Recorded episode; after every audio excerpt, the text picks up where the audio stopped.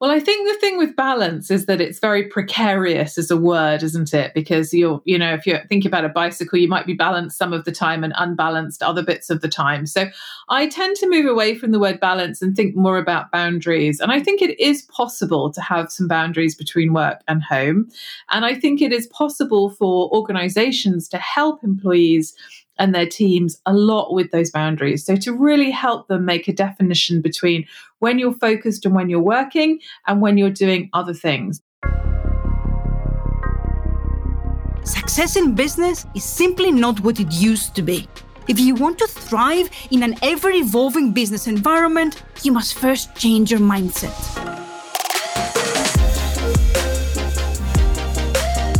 Hello, everyone, and welcome to Unlocking the Boardroom podcast, an exclusive masterclass for business executives who want to drive change from the top.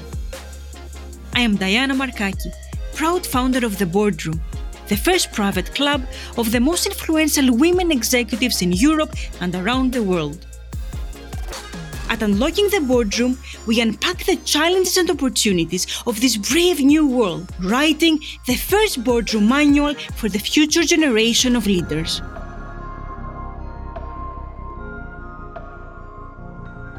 Today's masterclass is focused on achieving the coveted work life balance, looking for answers to key questions like Is there ever a perfect work life balance?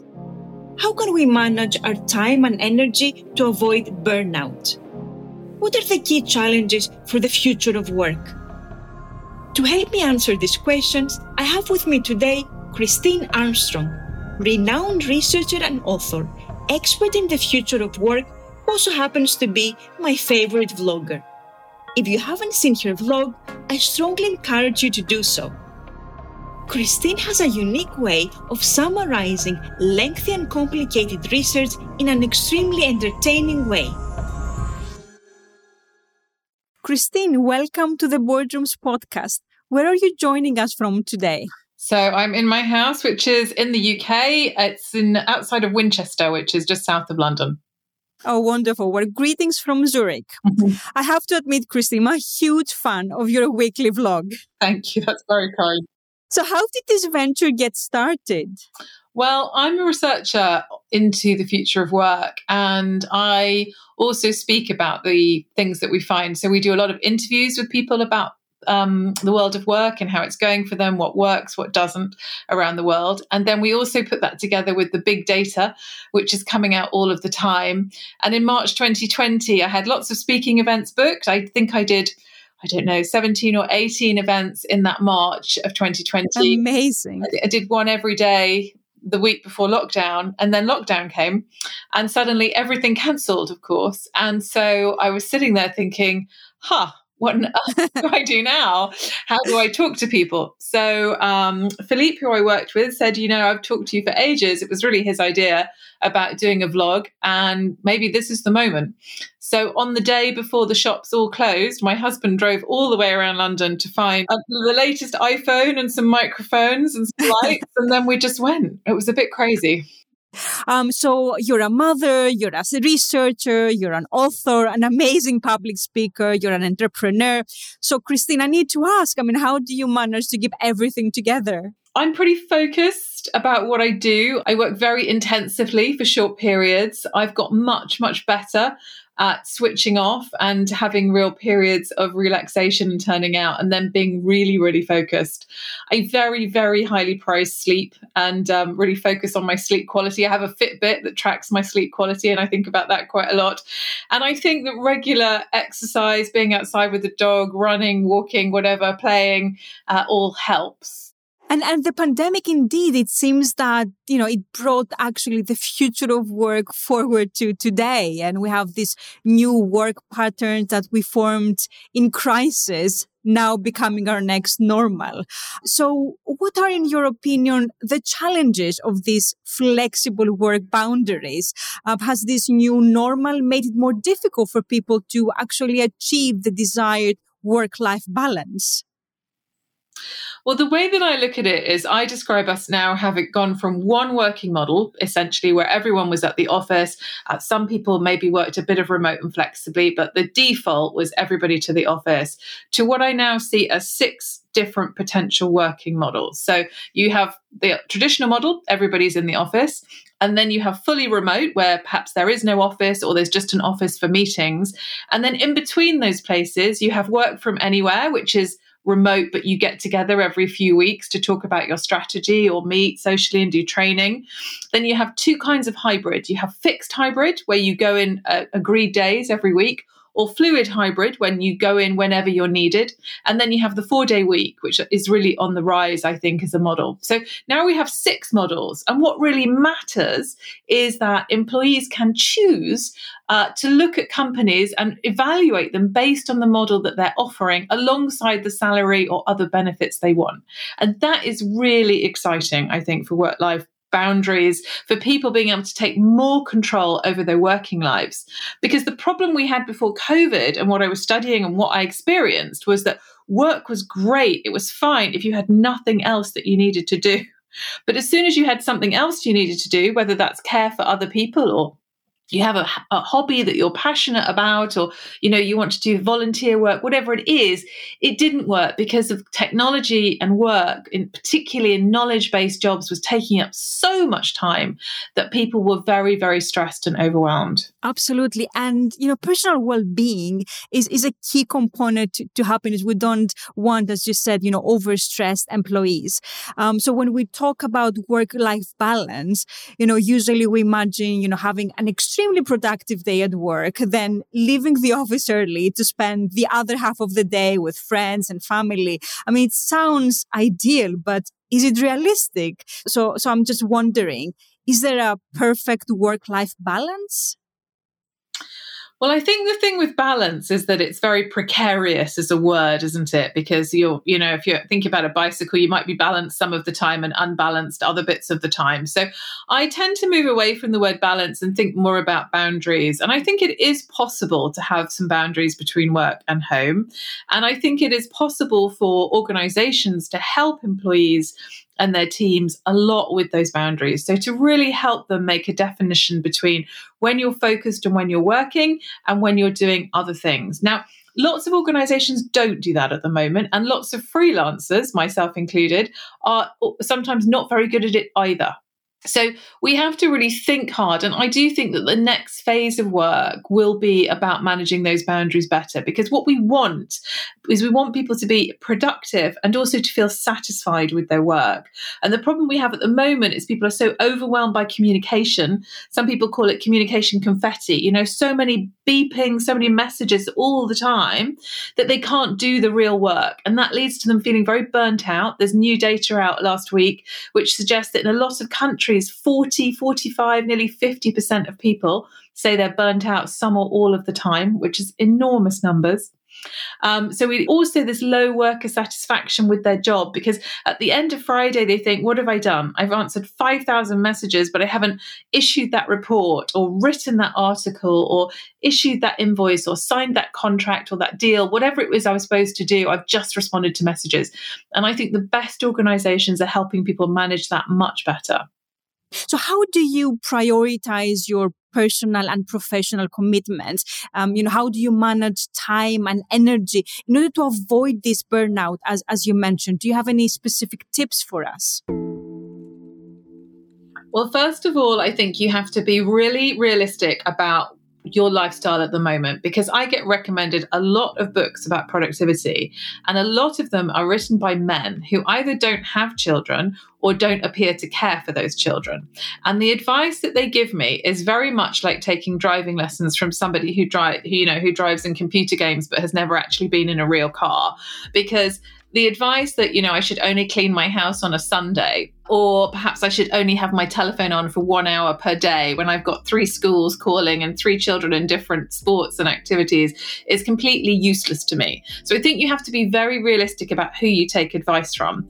With that said, what I find helps me is one thing that my husband, and, and I've gone on a real journey with this. You know, in my 20s and early 30s, I worked all the hours and I loved it and it was fun. And I've really had to learn to think differently about my time. So one of the things my husband's always been really good at is prioritizing family time and very small things like when we decided to send our children to a super local school to really enjoy the walk to school in the morning to drop the children off and then really enjoy the walk home and chat to each other.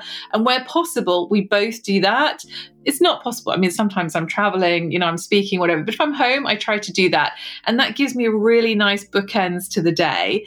I track my energy levels. So I organize my diary in the morning. I'm really clear thinking and I can get really complicated tasks done. In the afternoon, my energy drains, so I tend to put in calls and other things that give me more energy. I'm much more conscious of managing my energy than I ever was uh, before I had kids. Oh, I love all those tips, and and indeed, it we need to be conscious about you know managing our, our energy because it's definitely not endless.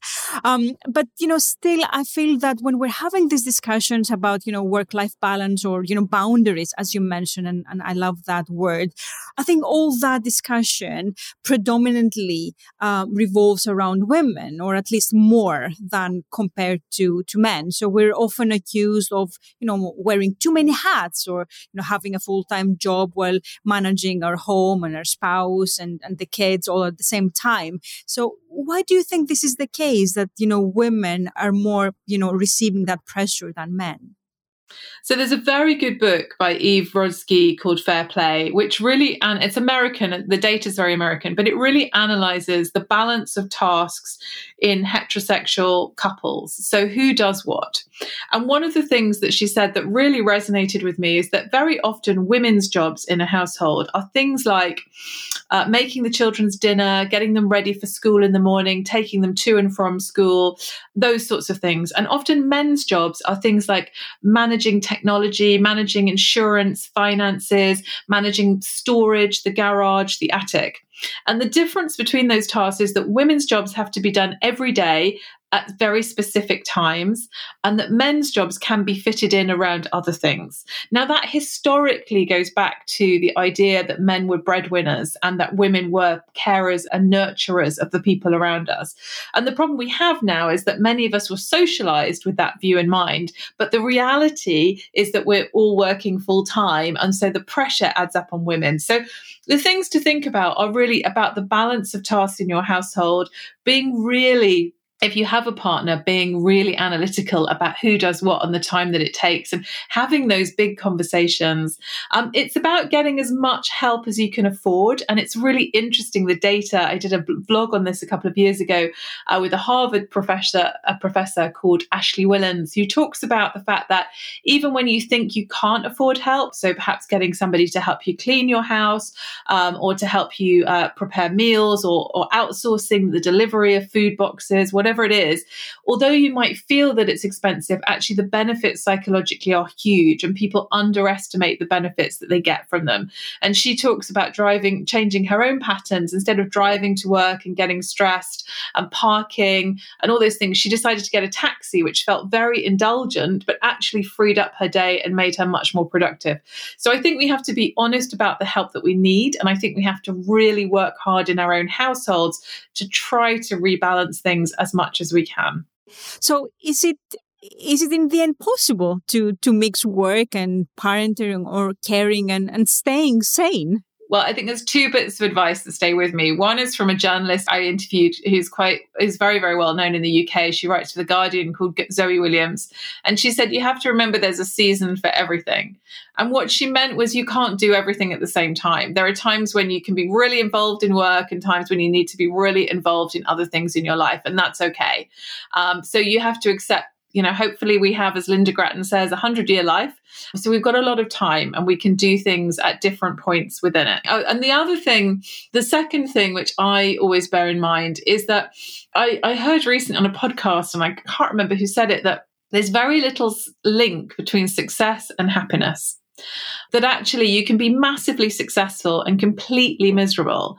Um, and you could be not successful at all in terms of how we generally rate success in a capitalist society or in a professional world and be very happy and very content and, and have good relationships. And so if we separate those two things, it liberates us to make choices that actually work for us as people and as part of society and as you know, I don't know, within relationships with our friends, our family, our partners, our kids in a very different way.